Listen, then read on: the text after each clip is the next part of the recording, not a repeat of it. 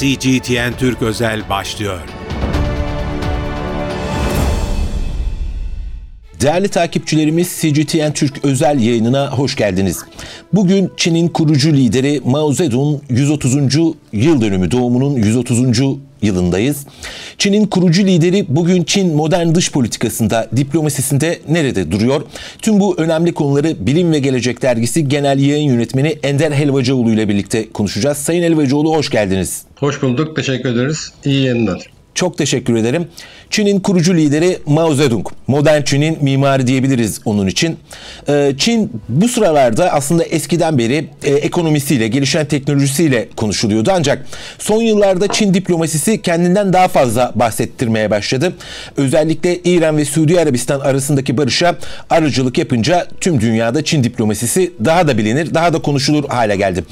Ee, biraz geriye uzanalım. Ee, Çin, modern Çin'in kurucusu Mao Zedong nasıl bir dış politika hedeflemişti? Hangi ilkeleri e, Çin'in önüne koymuştu? Buradan başlayalım dilerseniz. Teşekkür ederim.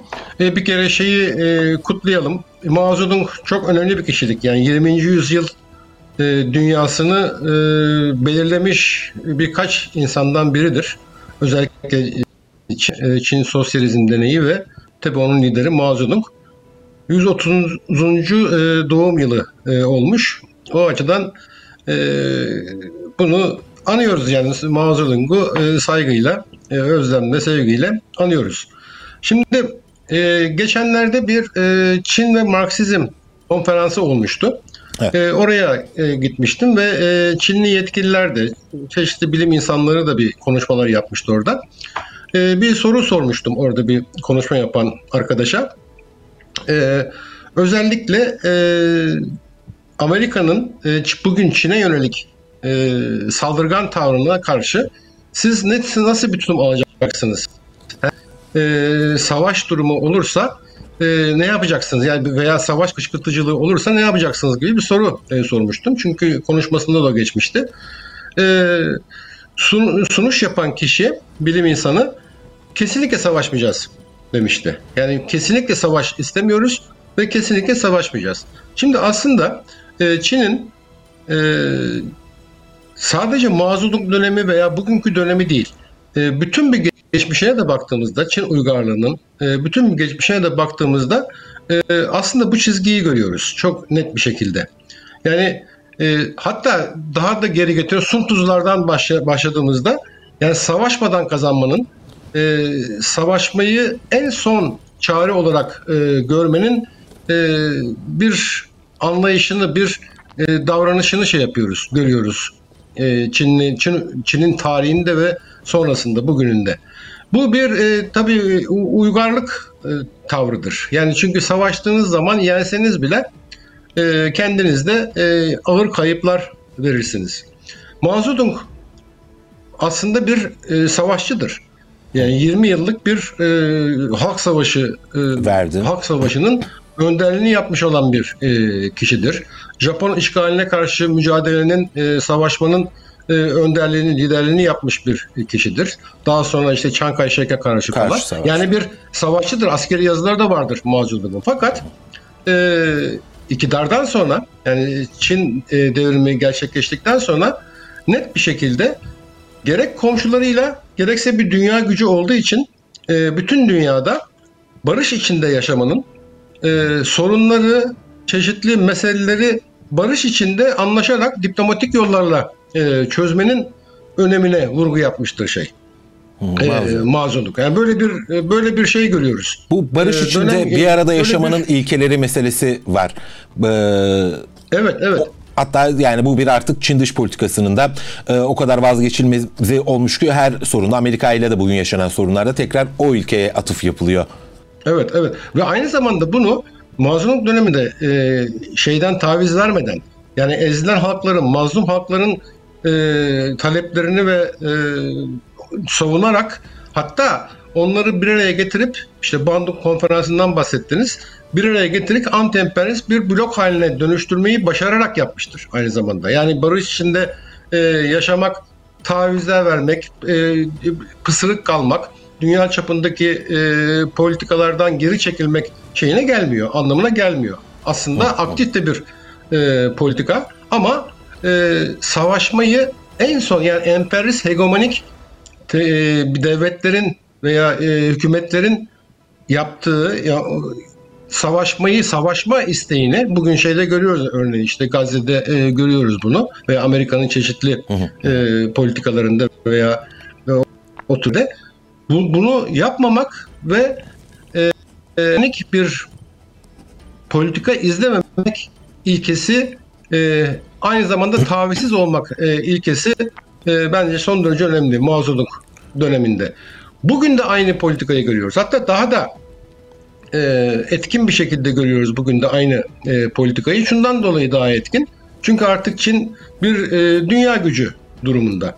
Yani dünyanın e, ikinci büyük ekonomisi ve hızla birinci büyük ekonomisi olmaya doğru gidiyor.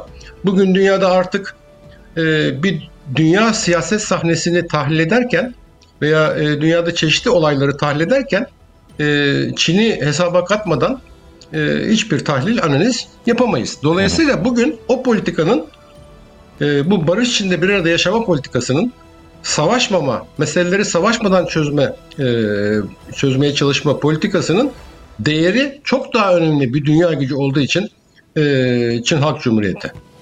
Sayın Elbocuoğlu şuradan devam edelim istiyorum o halde. Ee, biraz önce konuşmanızda bağlantısızlar hareketinden bahsettiniz. Ee, Çin'in barış için aktif bir politika izlerken bunu tavizgar e, tavizkar anlamda değil diğer ülkeleri de bir araya getiren ve formüle eden biçimde e, ortaya koyduğunu söylediniz. Peki e, ezilen dünya ile ilişkiler meselesine gelelim. Şimdi gelişmekte olan ülkeler diyoruz. O dönemde 3. dünya ülkeleri de deniyordu. Şimdi küresel güney diyenler de var ama her ne olursa olsun uluslararası platformda hakkını arayan ülke ülkelerle Çin ilişkisi nasıl şekillendi Mao Zedong'dan bugüne kadar? Ya Mao Zedong döneminde çok net. Onu e, iyi takip edebiliyorduk ve bilebiliyorduk e, gerçekten. Yani e, o dönemde e, ezilen halkların, ezilen mazlum halkların bir nevi e, şeyini önderliğini yapmış. E, o aktif bir şekilde e, en önde bunu anti-emperyalist bloğu oluşturmaya çalışmış bir e, Çin politikasından şey yapıyoruz, e, bahsediyoruz Mao döneminde. Bugünkü dönemde de o kadar iyi şey yapamıyorum. E, ekonomik verilerini tam bilemiyorum fakat e, bütün uzmanların da söylediği, bizim de gördüğümüz e, Çin'in hegemonik bir anlayışla davranmadığı dünya çapında. Özellikle şeylerle, mesela Afrika ülkeleriyle, Asya ülkeleriyle, kendi komşularıyla da, şeylerinde, ilişkilerinde hegemonik bir ilişkiye, emperyalist bir ilişkiye girmediği yönünde e, veriler var. E, bunları görebiliyoruz biz uzaktan da olsa ve uzmanların da söylediği bu. Yani e, mesela Amerika'nın tavrından veya Batı'nın Avrupa Birliği'nin tavrından tam zıt olan bir şeydir bu. E, tavırdır ve zaten şu da aslında şundan da anlayabiliriz. Bugün mazlum halkların, ezilen halkların e, tutumlarına baktığınız zaman onların çeşitli hükümetlerinin veya orada mücadele eden çeşitli örgütlerin açıklamalarına baktığınız zaman e, bir şey göremi göremiyoruz. Yani Çin'e karşı, Çin'in evet. politikalarına karşı bir e, mücadele veya bir e, söylem göremiyoruz ama özellikle Afrika'da Batı, e, özellikle Afrika'da son dönemde özellikle şeyde e, Afrika'da mesela Fransa'ya karşı değil mi hareketler oldu. Tabii, tabii. E, şeyde Afrika'da birçok şeyde ve e, Çin'in de orada e, ekonomik ilişkileri var Afrika şeyleriyle, ülkeleriyle. Mesela o farkı görebiliyoruz. Yani Fransa'ya veya Amerika'ya karşı olan tutum ile e, Çin'e karşı olan tutumun farkını görebiliyoruz. Umarım bu şekilde devam edecektir. E, yani bu dediğim gibi sadece Zedong bile değil. Yani Çin derimden sonraki de değil. Bütün şeyin e, Çin uygarlığının bir şeyidir, e, söylemidir bu.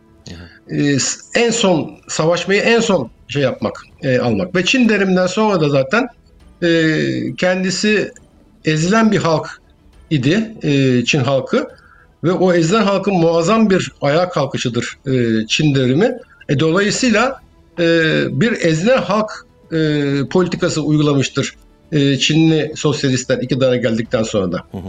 Ve bunun e, şu anda da e, devam ettiğini düşünüyorum açıkçası.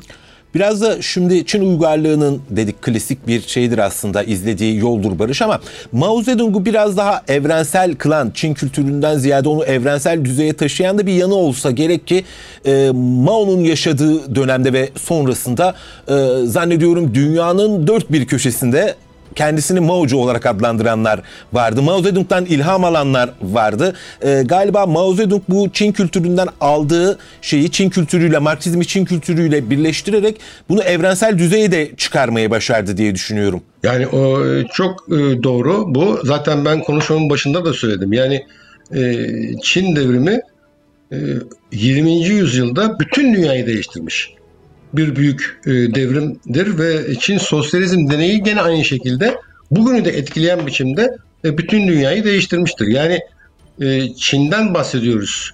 Bir kıta devleti. Bir buçuk milyar insandan bahsediyoruz. Herhangi bir yani bugün bir Avrupa'nın Rusya'da dahil, Rusya'nın Avrupa bölgesi de dahil Avrupa'nın iki katı nüfusu olan e, muazzam bir e, ülkeden bahsediyoruz. Yani bu ülkede bu böyle bir ülkede yapılan bir devrimden söz ediyoruz. Bunu bu zaten ister istemez evrensel bir örnek model e, olacaktır. Evrensel bir nitelik e, taşıyacaktır. Ve şunu görelim aslında. Bundan 100 yıl önce veya 100 yıl bile değil 80 yıl önce e, Çin denildiği zaman afyonkeş bir halk anlaşılıyordu. Değil mi? Geniş olarak Batılılar tarafından uyuşturulmuş afyonlaştırılmış bir halktan bahsediyor. Evet, Çinliler de buna zaten aşağılanma yüzyılı olarak söylüyorlar. Kendi evet kendi ülkelerinde lokantalarda veya çeşitli kurumlarda Çinliler ve köpekler giremez diye yazılıydı. Şeyde bundan 100 yıl önce. Şimdi 100 yıl önce böyle olsun e, bir toplumun 100 yıl sonra yani dünyanın e, en büyük ekonomisi haline gelmesi inanılmaz bir modernite devrimidir. Bir defa e, evrenselliğini bu şekilde ortaya koymak lazım. Muazzam bir yani milyonlar, yüz milyonlarca insanın yani, e, moderniteye katılımı ve kendi yani kendi ayakları üzerinde durmayı anlama ve o aşağılanmayı yok etme hatta dünyanın liderliğini oynama ve e, dünya insanlığının önüne e, önder olma gibi bir noktaya gelmesi müthiş bir şeydir. Yani biz mesela değil mi Fransız deriminden bahsediyoruz, Ekim deriminden, Sovyet deriminden bahsediyoruz. İşte o çapta bütün dünyayı etkilemiş bir e, devrimdir Çin devrimi. Mao Zedong da e, tabii bunun e, lideri, bu devrimin e, lideri olmuş bir kişilik. Dolayısıyla e, zaten şuradan da anlamak lazım. E, Çin Çin Komünist Partisi değil mi adı? Çin evet. Komünist Partisi. E, Marksist bir bakış açısıyla toplumu yönetmeyi ve toplumu analiz etmeyi düşünen bir parti ta şeyinden beri, e, başından beri. Marksizm Avrupa'da çıkmış olan bir değil mi? 19. yüzyılda evet, Avrupa'da akım. çıkmış olan bir e, fikir akımı ve bir mücadele akımı. Şimdi o akımı aslında evrenselleştiren bir Sovyet devrimidir 20. yüzyılda. Ondan da daha önemlisi daha dünyalılaştıran e, büyük e, şeydir. Çin devrimidir. Demek ki e, aslında Marksizmi dünyalaştıran ve evrenselleştiren de işte bu iki büyük 20. yüzyıl devrimidir ve Çin devriminin de onda payı çok büyük. Dolayısıyla Mao'yu sadece bir Çin kültürünün bir insanı olarak değil, e, bir dünya insanı olarak görmek, büyük bir pratiğin, e, devrimci pratiğin lider olarak görmek e, bence doğru olacaktır. Sayın Elvacıoğlu görüşleriniz için çok teşekkür ederiz. Ben teşekkür ederim. Çok teşekkür ederiz. Çok sağ olun. İyi yayınlar diliyorum her zaman. Çok teşekkürler. Sağ olun. Değerli CGTN Türk takipçileri, CGTN Türk özel yayınının sonuna geldik. Bir başka programda görüşmek ümidiyle. Hoşçakalın. CGTN Türk özel sona erdi.